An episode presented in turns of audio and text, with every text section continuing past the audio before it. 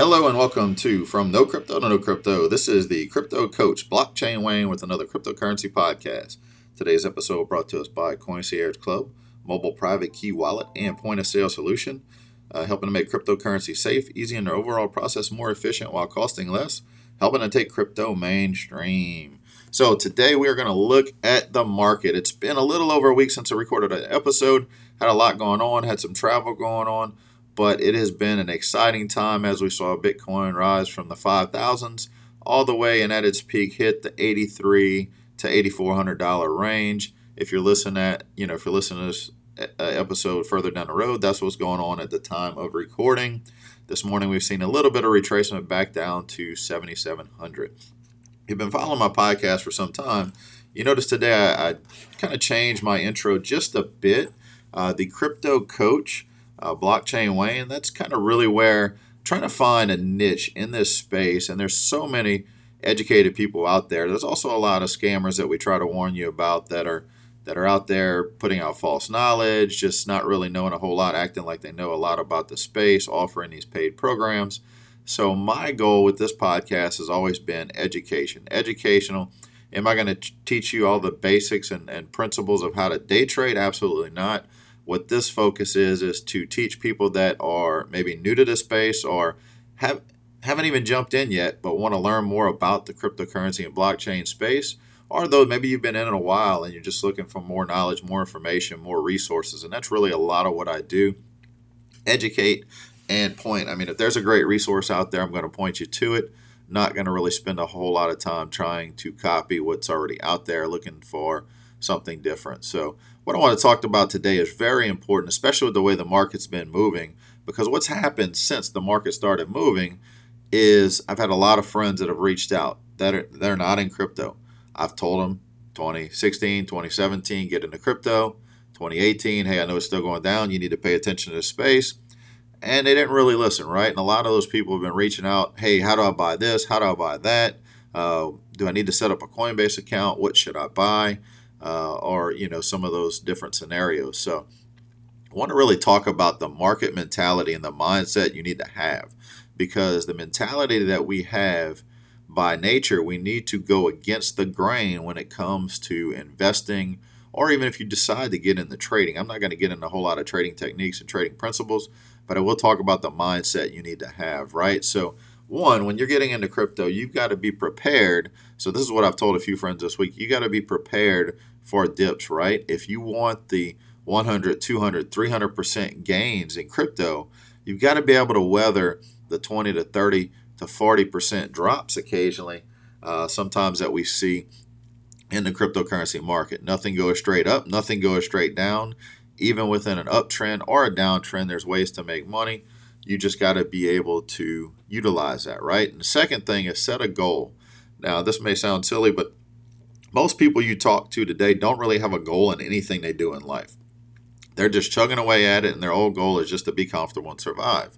Well, if you're learning about crypto, obviously you want something better. You want to set aside something that could potentially be a good investment, or could you know you're maybe you're preparing for a, a monetary shift and you're hedging your bet against the US dollar by getting in the cryptocurrency or whatever your government currency is because let's face it all go, all fiat currencies eventually return to their intrinsic value which is zero right? So looking at this you really want to make sure you have those that right mindset. Set your goals right? What is your goal? When you're getting in you got to have a goal and a strategy. The goal is where do you see yourself in 1 to 3 years from now with what you're doing in crypto? Now it's easy to say oh, I want to be a millionaire but if you say that, you've got to work your way back and develop a strategy to get you there. Many people say, I want to be a millionaire, but they don't put in the strategy or the effort to really up their skills. You got to grow yourself because you always grow more than you learn. You know, you always learn more than you earn, and that's in anything in life. So you want to make sure you have that strategy. Now, some people think, oh, the market's hot. That's when I need to jump in. And really, at that point, no matter what, I tell people start easing into the market. You tell me you got a few thousand dollars to put in, I'll tell you to buy a few hundred dollars at a time. Price goes up, buy a little bit. Price goes down, buy a little bit more, right? You are dollar cost averaging. You're also opening yourself up. How would you feel? You dumped all your money into the market at the peak while it's hot, and then you had a 20 to 30% retracement before it moved up further. and you could have got in 20 to 30 percent lower. So, and also the opposite is waiting for the bottom, and, and greed can really get you. So, greed and fear uh, are really what drives the market, what drives what most people do. Now, think about when the market's at its peak, right before it drops back down.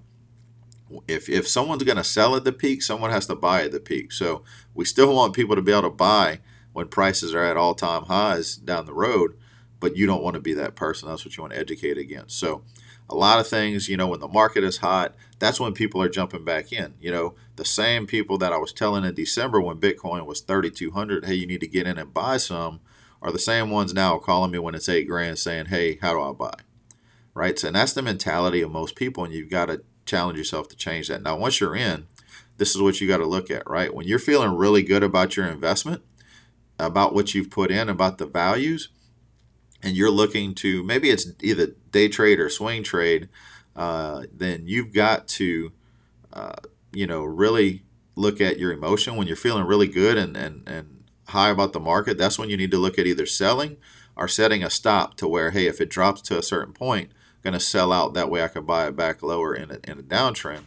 And if you know if you open up the market one day and you get nauseous to your stomach, we could like this morning, right? We saw a drop from 8,300 to 7,700 right? Feeling kind of down about that, uh, that that may be a good potential to buy. Now, if it dips even further, I'm going to buy a little more. That's why you never put all your money in at one time or into crypto because you always want to have more uh, to be able to invest whenever those opportunities present itself. Uh, so that's that's one thing there. But the other thing, what is your strategy? Is your strategy to hold? If it's to hold, then don't really worry about the market going up or down. If you're a long-term holder and you just say, okay, I want to put money in three to five years from now, I want to come back to it, then one, you want to make sure you educate yourself on the space. That way, if you figure out for you if that's a wise decision, some people choose that, then you don't need to check the price every day. You don't need to worry about what it's at today, tomorrow, every hour. I've seen people that are long time holders, and every 20 to 30 minutes, they're hitting refresh on their phone to see where the market's at. And that's just going to drive you crazy. There's going to be good days, there's going to be bad days and you're going to you know really ruin a lot of days just by spending a lot of time focusing on that but if your strategy is to either day trade or trend trade now trend trade is basically just saying i'm going to go with the trend i'm not going to try to get in and out at all times but i definitely want to be able to take advantage whenever it dips to be able to buy more and whenever it peaks to be able to sell somewhere near the top and then and then buy back at a lower price and also be comfortable with those decisions because i've seen too many people that will sell at a certain point because they're expecting a dip. And then when it keeps going up, they do what's called FOMO buying. Now, FOMO is fear of missing out, uh, which is what most people do in the market when it's hot. And so they realize, oh crap, I shouldn't have sold. They jump back into a position, ended up, you know, losing some some of that profit they could have made, uh, and then the dip may happen down the road. You've got to be patient with that. It, you know, trying to catch the, the, the very exact top of a, of a market or the bottom of a market it's like trying to catch falling knives, right? Because think about that. If knives are falling, you try to catch it, you're going to get cut. So you want to make sure that you've got the right mindset when it comes to that. And then, second, plug into resources, right? This podcast is just a resource that I use, and I will either cover educational topics or I will have interviews that are going to, you know, kind of show you what's going on in the space. Because one thing I did when the market was crashing last year was not focus so much on the price action, but focus on educating myself what's happening in the space, right? And think about this the last time Bitcoin crossed 8,000, you may have seen a post online about it. Uh, there was a lot of things that weren't going on that are going on now that made it more solid. Let's say the last time Bitcoin crossed the price of 8,000, it really wasn't worth 8,000. But now there's a lot more development. Are, are we anywhere, you know, close to mass adoption? No, but we're moving closer. But the last time Bitcoin broke 8,000, um, Bakkt, right? The company Bakkt, which is owned by ICE. ICE is the company that owns the New York Stock Exchange. They are launching a plan, a futures market with Bitcoin and other cryptocurrencies, right? They've spent millions on that. Last time Bitcoin broke 8,000, Circle wasn't selling it in the in the Cash App, right? Circle has sold uh, hundreds of millions of dollars worth of Bitcoin uh, getting close to billions in the Cash app. I actually utilize it occasionally just to buy a little Bitcoin here or there when I want to make a quick purchase without dealing with the Coinbase fees. Uh, sometimes it's a little cheaper on there, sometimes it's not. uh, you know, Fidelity, Fidelity, one of the largest investment companies in the world that actually is, you know, storing, creating a storage solution for commercial investors for crypto, created a company called Fidelity Digital Assets. So that wasn't going on. Uh, TD Ameritrade wasn't trading it last time Bitcoin broke 8,000. Microsoft wasn't building on it. And now think about that the, the announcements today. A lot of payment processors are coming with platforms that will allow people to spend their cryptocurrency. Again, giving more liquidity to the market will drive value and demand as more people get involved as you're able to spend it at places like uh, through the Flexa uh, app through called Spend S P E D N. It's available on iPhone right now, but you can go to Whole Foods, Baskin Robbins, Barnes and Nobles, and a handful of other stores and spend that Bitcoin. Now the retailer is not exactly accepting Bitcoin per se, but that platform, that POS solution, is allowing them to instantly convert it to the cash. The biggest issue with, with retailers accepting it right now is they're they're not you know they're not too sure with the volatility. They don't want to take payment for something and then the value that go down, causing a loss of, of their margin. Right. So it's understandable uh, that will change as the market grows to where those fluctuations won't be as big. But that's where the opportunity right now is in the volatility.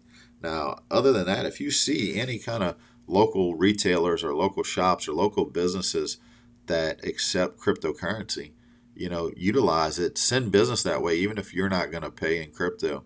Um, but really promote those companies because they're going to help drive more adoption. More people coming into the market is what drives price. Let's face it, a lot of people, a lot of new people have been jumping in the market when they saw that it was hot again. And that's really what led to the price increase of value but it's also going to lead to more awareness of the cryptocurrency space. If you own a business and you can afford to, offer to accept cryptocurrency. Now, you may have maybe 2 to 5% of your total customer base that actually would want to pay you in cryptocurrency, but that is going to change, that is going to grow, that is going to evolve. And you got to think back when credit cards first come out, right? And people went from paying with cash, which they thought was as good as gold, and I'm gonna, get, I'm gonna take your cash, I'm gonna give you this plastic card, and you're gonna swipe it and people were leery of it. They didn't think it was to work. And when, when the initial retailers started accepting credit cards, a lot of people were skeptical, didn't use it. But where are we today, right? And then let's fast forward to phone payments, right? You can pay with your phone. People were like, you know, weren't real sure of it. And now just about every retailer you go in, especially every major retailer, has an option to use uh, Google Pay, Apple Pay, Samsung Pay, whatever it is to pay with your phone uh, and even just shopping online, right? I remember shopping online first was coming about, and people were like, "I'm not really going to store my credit card information or my personal information online. I'd rather just walk into a store and buy it." Where are we today, right? Has Amazon really changed that game, and several other retailers that have really adopted the um, online shopping space? So just think about technology, right? When technology is first introduced, people are skeptical of it, they're hesitant of it, not a lot of people use it. But then a shift starts to happen as more and more awareness grows, and that's where we're at right now. I'm not saying that shift has completely happened. Uh, it, it, we're just in the early stages where more people know about Bitcoin and cryptocurrency, but not a lot of people are utilizing it.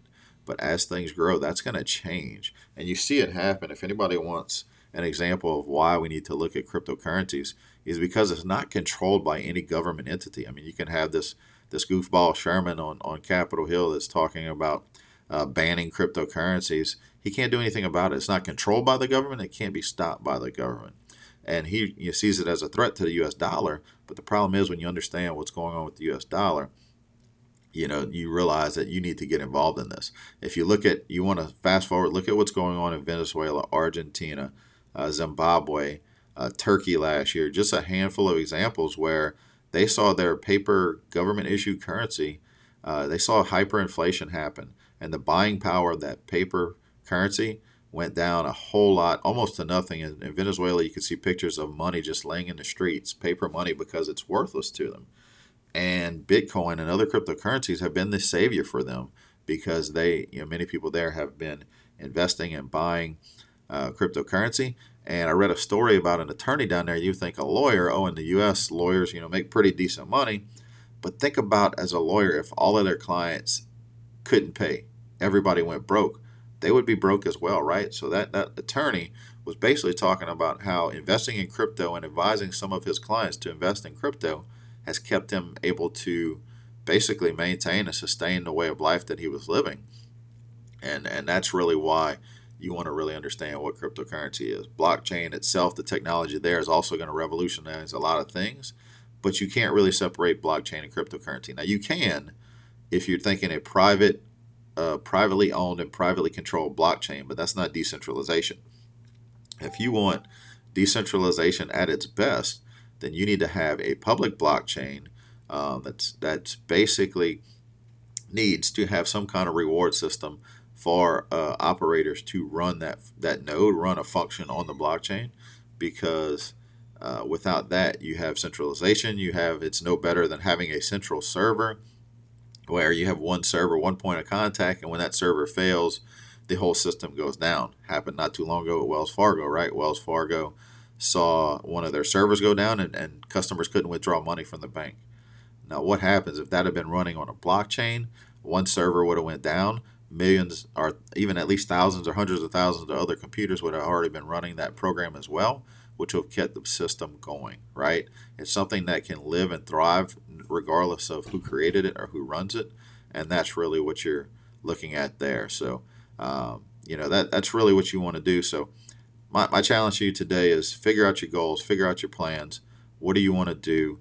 in the space. What's your goal? What's your strategy? Stick to it. It's okay to change it, but have a plan going in because most people jump in when the market's hot, and then when the market goes down, they typically sell lower at a loss, and you want to do opposite of that, right? Or if you want to hold for the long term, stick to that strategy until maybe you can up your skills and switch to trend trading or day trading. So that's it for everybody. I want to thank you for listening in, and we'll catch you on the next episode.